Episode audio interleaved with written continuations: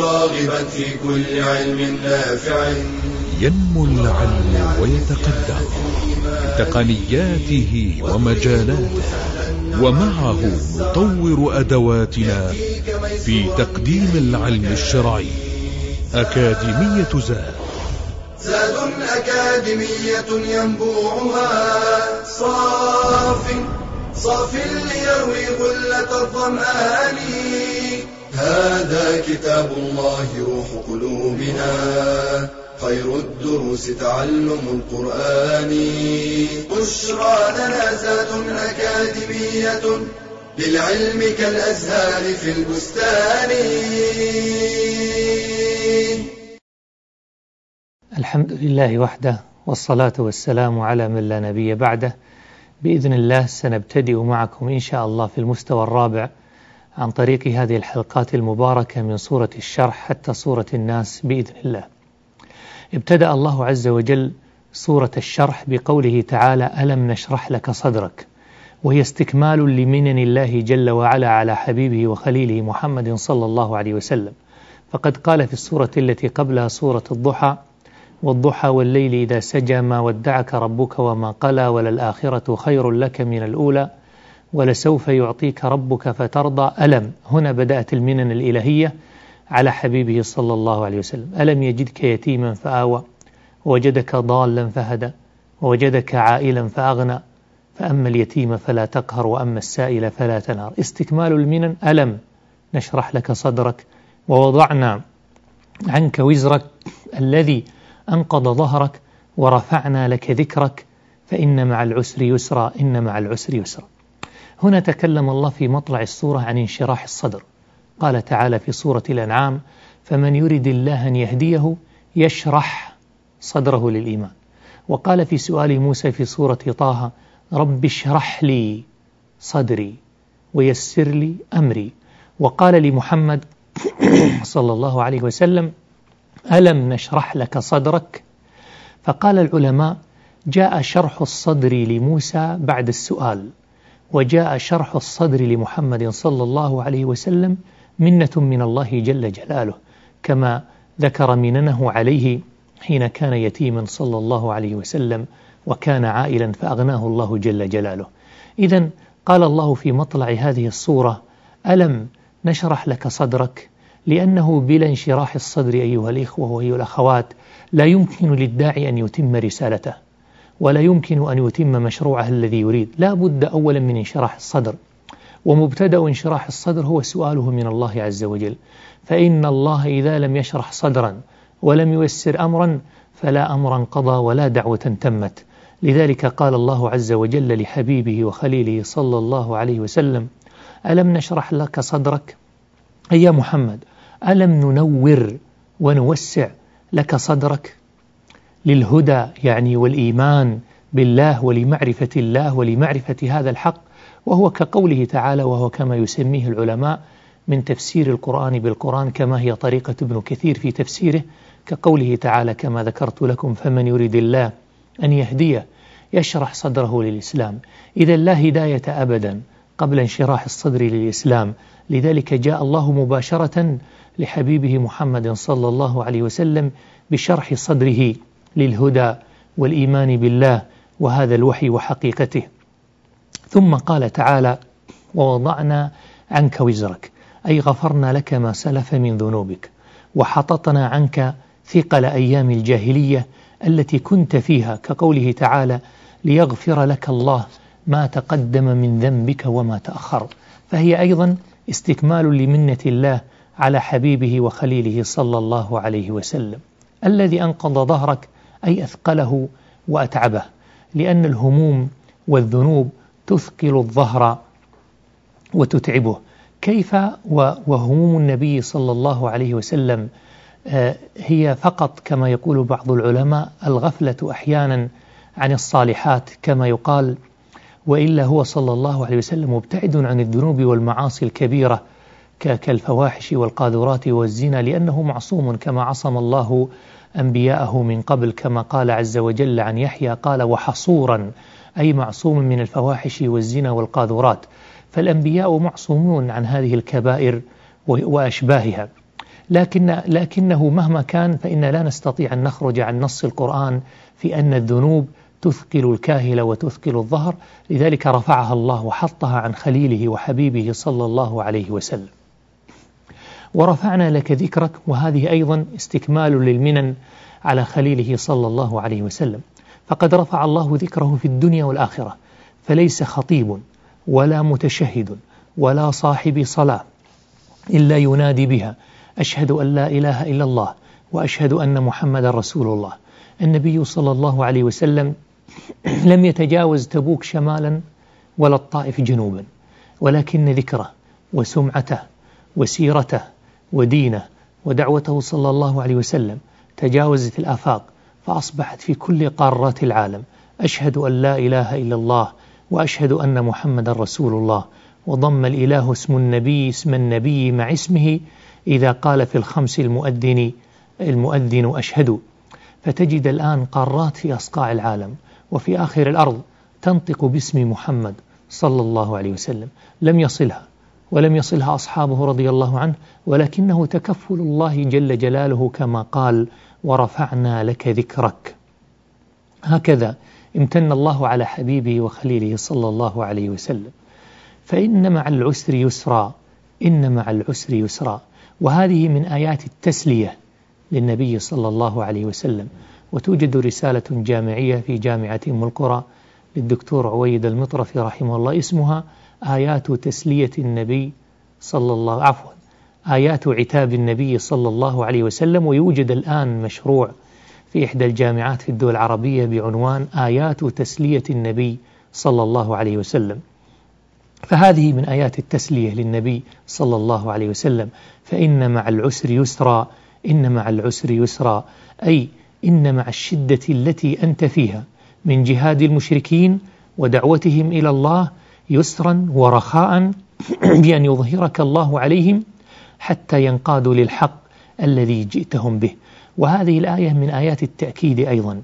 فإن الله أكد أكدها بإن مرتين. فإن مع العسر يسرا. إن مع العسر يسرا. وقال ابن عباس فيها رضي الله عنه لا يغلب عسر يسرين.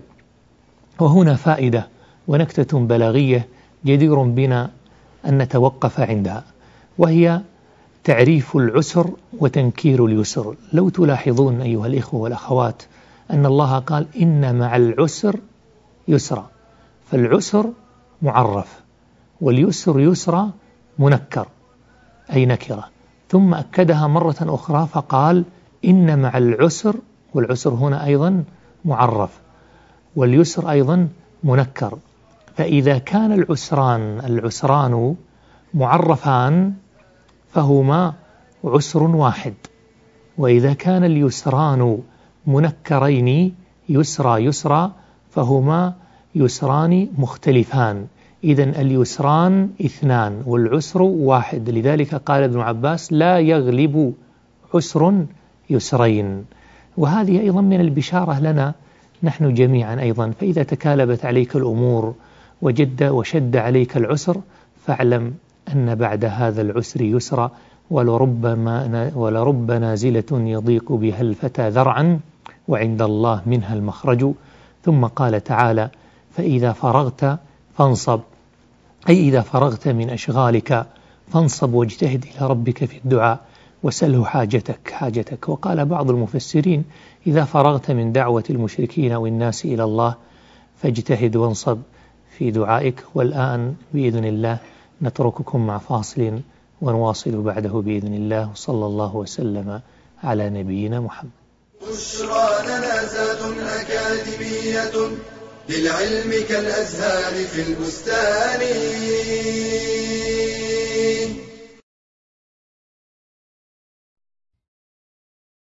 رسائل نصية أنزلها الله إلينا.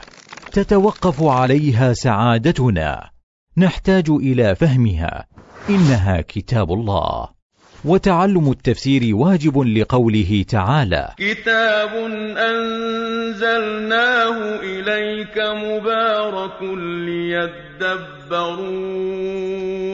آياته وليتذكر أولو الألباب. والتدبر. تأمل الألفاظ لمعرفة المعاني وبتركه تفوت الحكمة من إنزال القرآن. وقد كان السلف يجمعون بين حفظ القرآن وتعلمه والعمل به. قال ابن مسعود كان الرجل منا إذا تعلم عشر آيات لم يجاوزهن حتى يعرف معانيهن والعمل بهن.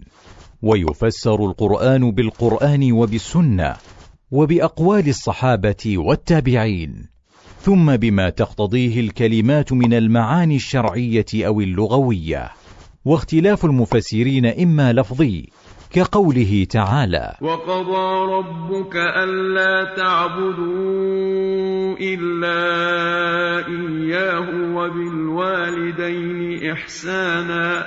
قيل في معنى قضى أمر وقيل وصى. وقيل عهد والمعنى واحد. وإما اختلاف تنوع فتفسر الآية بعدة معان لا تعارض بينها فتصح كلها. كقوله تعالى وكأسا دهاقا قيل مملوءه وقيل متتابعه وقيل صافيه وإما اختلاف تضاد فيجب الترجيح بين المعاني بدلالة السياق أو غيره كتفسير الذي بيده عقدة النكاح بالولي وبالزوج وهو الراجح لدلالة المعنى عليه. ومن أشكل عليه معنى آية فليرد المتشابه إلى المحكم ليكون الجميع محكما لا اختلاف فيه. وخير القصص وأحسنه وأنفعه هو قصص القرآن فتعلمه وعلمه أهلك. قال تعالى نحن نقص عليك أحسن القصص بما أوحينا إليك هذا القرآن وإن كنت من قبله لمن الغافلين.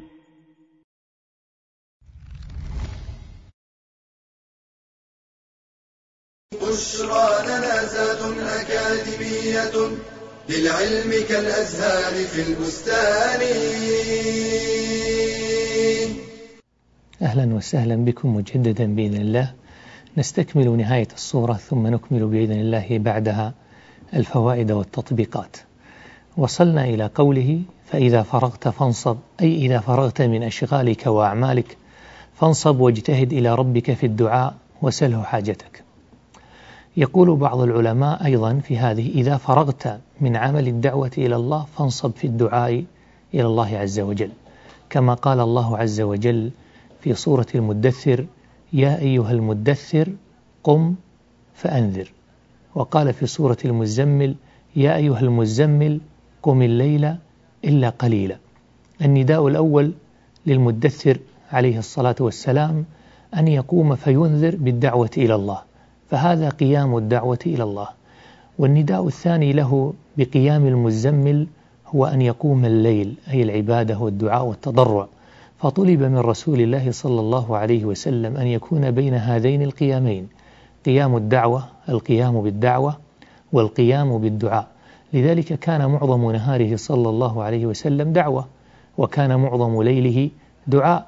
وقال بعض العلماء الدعوة إلى الله هي صورة صورة الدين والإسلام وتأثيره في الناس. والدعاء هو الخفاء والصفاء مع الله جل جلاله. لذلك لا تكمل دعوة أبدا حتى يكون فيها القيامين قيام الدعوة وقيام الدعاء. يا أيها المزمل قم الليل إلا قليلا. يا أيها المدثر قم فأنذر. ثم قال تعالى وإلى ربك فارغب. أي أعظم الرغبة في أن يجاب دعاؤك. ولا تكن ممن إذا فرغوا وتفرغوا لعبوا وأعرضوا عن ربهم وعن ذكره جل جلاله. هذا يا أيها الإخوة التفسير مرورا على هذه الآيات. لكن أيضا نريد أن نتحدث معكم عن مسائل في هذه الصورة وعن فوائد. من الآيات أو من المسائل المشكلات عند كثير من الناس. هل يذنب الرسول وقد أشرت إليها؟ أولا نستمع إلى قول شيخنا وحبيبنا الشيخ ابن عثيمين رحمه الله. قال نعم ولا يمكن أن ترد النصوص لمجرد أن نستبعد وقوع الذنب منه صلى الله عليه وسلم. ولكن الشأن ألا يذنب الإنسان بل الشأن أن يغفر له. وقد قال صلى الله عليه وسلم كل بني آدم خطاء وخير الخطائين التوابون. وهذا الحديث أخرجه الترمذي وابن ماجه وحسنه الألباني وهذا عام. لكن هناك أشياء لا يمكن أن تقع من الأنبياء. أبدا لا يمكن أن تقع منهم عليهم الصلاة والسلام كالكذب والخيانة والزنا وسيء الأخلاق فهذا ممتنع لأنه ينافي أصل الرسالة.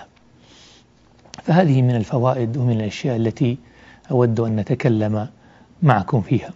أيضا كيف تكون حياتنا وطريقتنا مع هذه الصورة؟ أولا يا أيها الإخوة يا أيها الأخوات لا بد أن نكون كثيري التضرع والدعاء لله عز وجل بأن يشرح الله صدورنا في كل أمر. ونجتهد وأن نلح على الله جل جلاله. يا رب اشرح لي صدري في هذا الأمر خصوصا أعمال البر طبعا. يا رب اشرح لي صدري ويسر لي أمري كما دعا موسى عليه السلام. قال رب اشرح لي صدري ويسر لي أمري واحلل عقدة من لساني يفقه قولي. واجعل لي وزيرا من أهلي هارون أخي واشدد به أزري وأشركه في أمري كي نسبحك كثيرا ونذكرك كثيرا إنك كنت بنا بصيرا. ماذا قال له الله عز وجل بعد هذا الطلب وهذا التضرع وهذا الإلحاح؟ قال قد أوتيت سؤلك يا موسى. فإنه لا بد أن نكون في إلحاح دائم مع الله عز وجل. إن الله يحب الملحين وإن الله لا يمل. حتى تملوا. فإن الله إذا لم يشرح صدورنا لعمل ولم ييسر أمورنا فإنه لا انشراح ولا تيسير. أيضا يا أيها الإخوة يا أيها الأخوات نحن أهل ذنوب وأهل معاصي. من ذا الذي ما ساء قط ومن له الحسنى فقط غير رسول الله صلى الله عليه وسلم. علينا ذنوب وعلينا معاصي ولكن خير الخطائين التوابون جعلنا الله وإياكم منهم. يا من عدا ثم اعتدى ثم اقترف ثم انتهى ثم ارعوى ثم اعترف. أبشر بقول الله في آياته إن ينتهوا يغفر لهم ما قد سلف. فأسأل الله أن يغفر لنا ولكم ما قد سلف. ولا شك يا أيها الإخوة يا أيها الأخوات أن ذنوبنا ومعاصينا كثيرة. وما دام أننا نتميز بصفة البشرية فإن الذنوب واقعة لا محالة ولكن لا سيئة مع الاستغفار والكبيرة مع الإصرار. كل الذنوب صغيرها وكبيرها كف الذنوب صغيرها وكبيرها ذاك التقى. واصنع كماش فوق أرض الشوك يحذر ما يرى. لا تحقرن صغيرة إن الجبال من الحصى. ثم قال الله عز وجل ورفعنا لك ذكرك هل هذه الآية خاصة بالنبي صلى الله عليه وسلم؟ ليست خاصة. أعمر لنفسك قبل موتك ذكرها فالذكر للإنسان عمر ثاني. ونبي الله إبراهيم جل جلاله آه، نبي الله إبراهيم عليه الصلاة والسلام قال واجعل لي لسان صدق في الآخرين وقال الله عز وجل وجعلنا لهم لسان صدق عليا مطلوب من الإنسان أن يكون ذكره حسن وإذا سرتك حسنتك فأنت مؤمن. والمقصود من الذكر ليس ذكر الجاه والجمال والمال والعيال لكن ذكر أمر الدين والعلم الشرعي والدعوة إلى الله والإحسان إلى الخلق. هذا الذكر الحسن الذي يراد أن ينتشر في الآفاق وآثار الدعوة وآثار الحسنات. كما نسمع عن كثير من علمائنا في هذا الزمان وفي الزمان الأول كيف انتشر ذكرهم وصيتهم بالأعمال الصالحة وبتقوى الله وبالعمل الصالح وبصفات الإيمان. ليس انتشار الذكر المقصود به المال والقبيلة والجاه والعيال فهذه كلها زائلة ولكن هي الأمور التي لا تنقطع. العمل الصالح والدعوة إلى الله والولد الصالح كذلك هذا من الذكر الحسن. ثم قال الله مسليا لنا ومسليا للناس جميعا وللأمة فإن مع العسر يسرا إن مع العسر يسرا. من هو السالم من الذنوب؟ من هو السالم من المعاصي. من هو السالم من هموم الدنيا وغمومها ونكدها؟ من هو السالم من الأتراح من هو السالم من الأحزان والآلام والمصائب؟ ولكن الله جعل لنا في خضم هذه الآلام فرج وجعل لنا عقب هذا الظلام فجرا ونورا ساطعا. لذلك بشرنا الله وأكد لنا فقال إن مع العسر يسرا.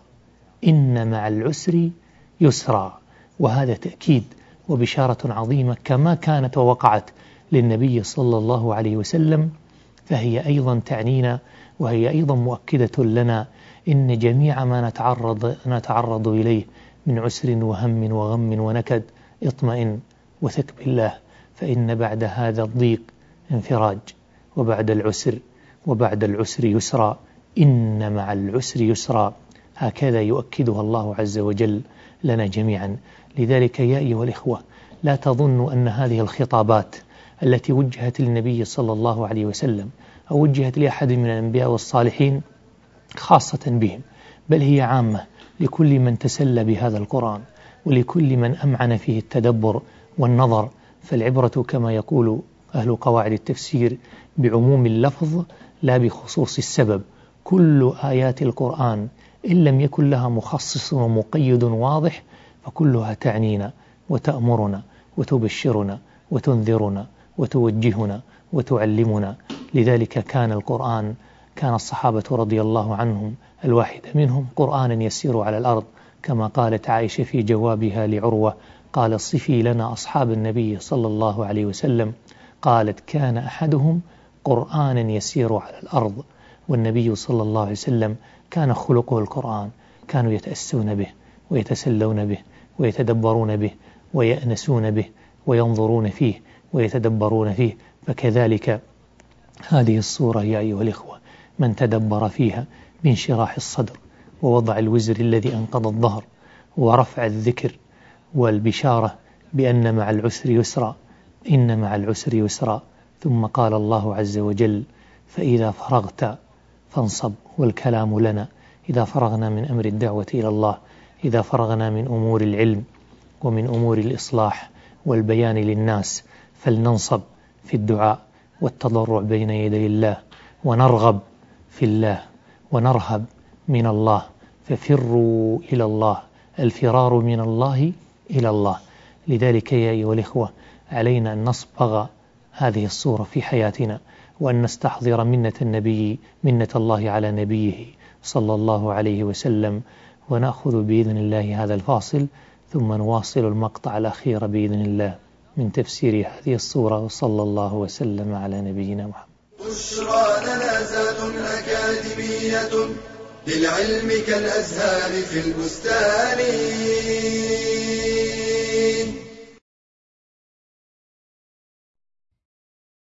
أنيق المنظر. طيب المخبر. مجالسته أنفع مجالسة ومؤانسته أمتع مؤانسة. إنه الكتاب. من خلاله نجالس العلماء والصالحين. قيل لابن المبارك ألا تجلس معنا؟ قال ما أجلس إلا مع الصحابة والتابعين. يعني قراءة سيرهم.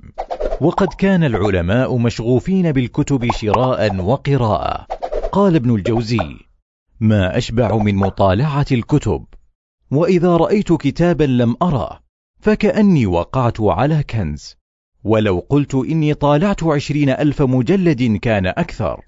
وطالب العلم لا تخلو مكتبته من الكتب الأساسية في شتى العلوم. ففي التفسير مثلا تفسير السعدي وتفسير ابن كثير. وفي العقيدة كتاب التوحيد والطحاوية والواسطية مع بعض الشروح وفي الحديث الكتب الستة مع أهم شروحها وهكذا بقية العلوم.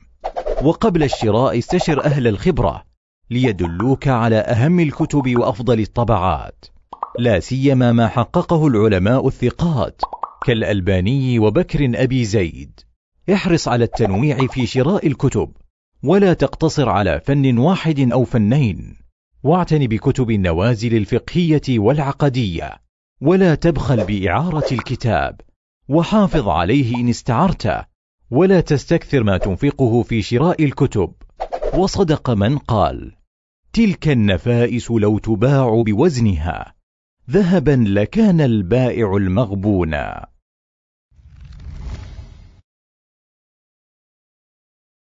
بشرى لنا زاد أكاديمية للعلم كالأزهار في البستان. حياكم الله أيها الأخوة أيها الأخوات في المقطع الأخير من تفسير هذه الصورة هذه الصورة أيها الأخوة تذكر بمقاطع من الآيات أشرت إلى بعضها معكم وسأتكلم عن بعضها ومناسبة هذه الصورة مع بعض سور القرآن أو بمقاطعها مع بعض آيات القرآن. قال الله عز وجل كما ذكرت لكم في البداية فمن يرد الله أن يهديه يشرح صدره للإسلام. ما علاقة الهداية بالانشراح؟ العلاقة وجه الإخوة والأخوات واضحة جلية.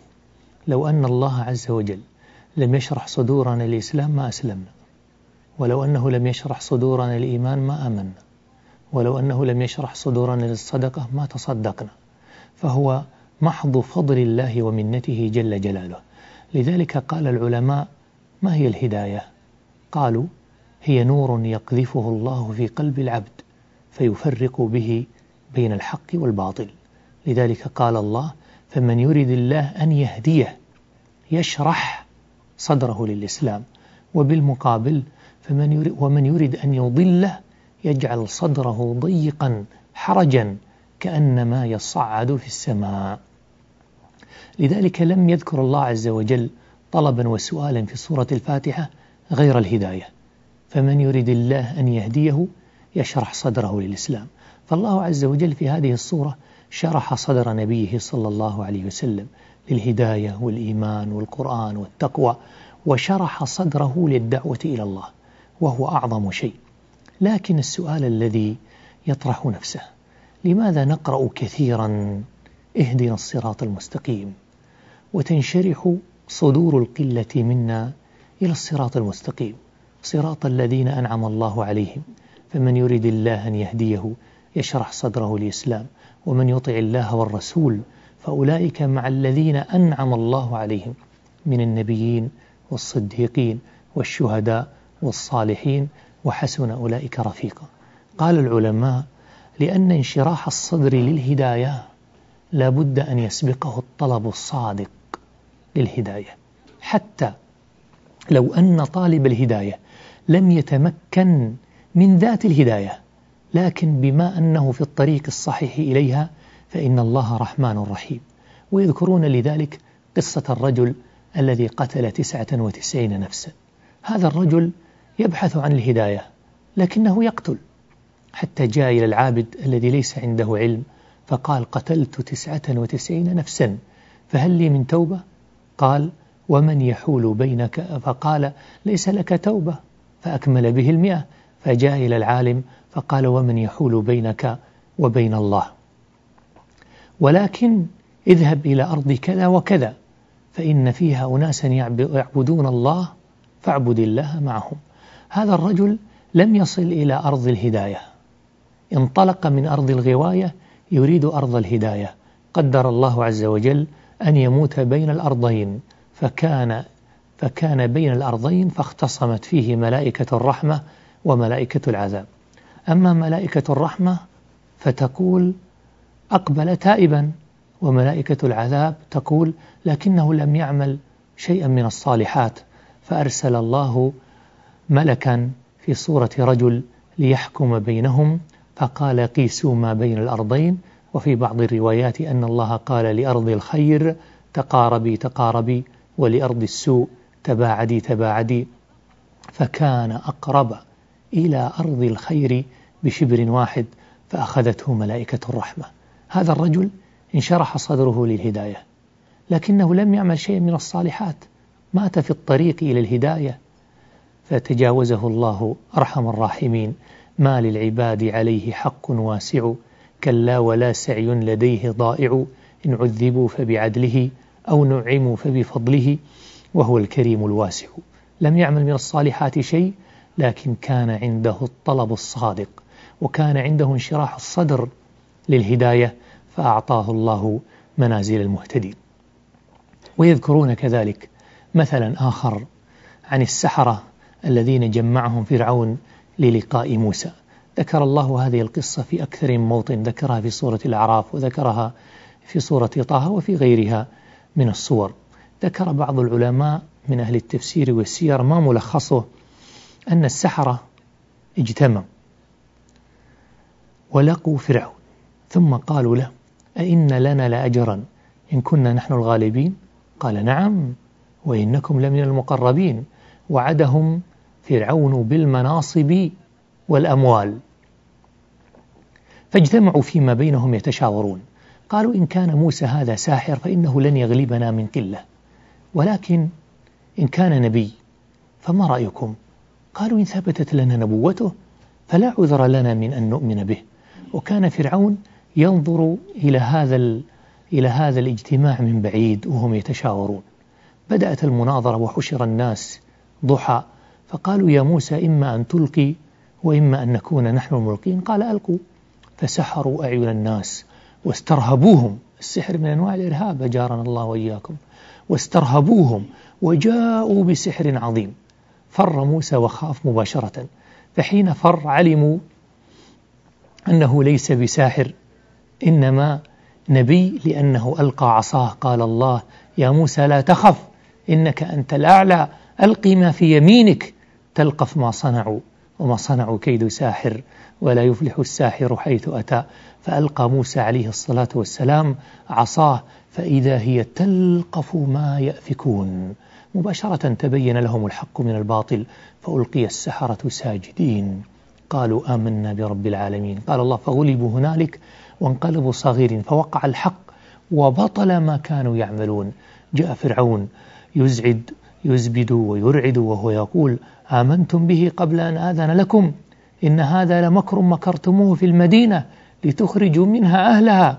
فسوف تعلمون بدأ يتوعدهم ويتوعدهم وهم سجود لله عز وجل.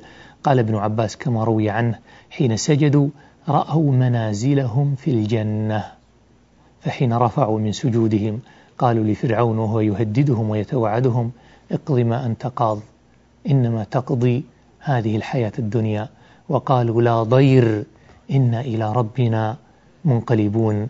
قال فألزمهم فرعون بالصلب وقتلهم وقتلهم رضي الله عنهم. فقال ابن عباس يا لله أصبحوا سحرة كفارا وأمسوا شهداء في جنات النعيم وذلك بسجدة واحدة. هؤلاء كانوا في الصباح سحرة وفي المساء شهداء في جنات النعيم وذلك بسجدة واحدة لكنها سجدة صادقة. شرح الله صدورهم لهذه السجدة الصادقة فنالوا منازل الصديقين والشهداء وهم لم يسمعوا التوراة ولم يذهبوا مع موسى ولم يصلوا ولم يتصدقوا ولم يحجوا ولم يصوموا إنما هو عمل واحد لا أكثر منه ولا أقل. سجدة صادقة بعد انشراح صدر. لذلك يا والأخوات لابد أن نلح على الله كثيرا أن يشرح صدورنا للإيمان والإسلام والعمل الصالح وصفات الإيمان والدعوة إلى الله. نسأله عز وجل في ختام هذا المجلس المبارك أن يجعل اجتماعنا مرحوما وتفرقنا من بعده معصوما ولا يجعل فينا ولا منا شقيا ولا محروما. ونسأله عز وجل أن يرينا منازل الصديقين ويجعلنا من أهلها. اللهم أرنا الحق حقا وارزقنا اتباعه وأرنا الباطل باطلا وارزقنا اجتنابه. اللهم استر عوراتنا وأمن روعاتنا واحفظ أئمتنا ولاة أمورنا. اللهم إنا نعوذ بك من جهد البلاء ودرك الشقاء وسوء القضاء وشماتة الأعداء. وصلى الله وسلم على نبينا محمد. يا راغبا في كل علم نافع. متطلعا لزيادة الإيمان وتريد سهلا النوال ميسرا يأتيك ميسورا بأي مكان. زاد زاد أكاديمية ينبوعها.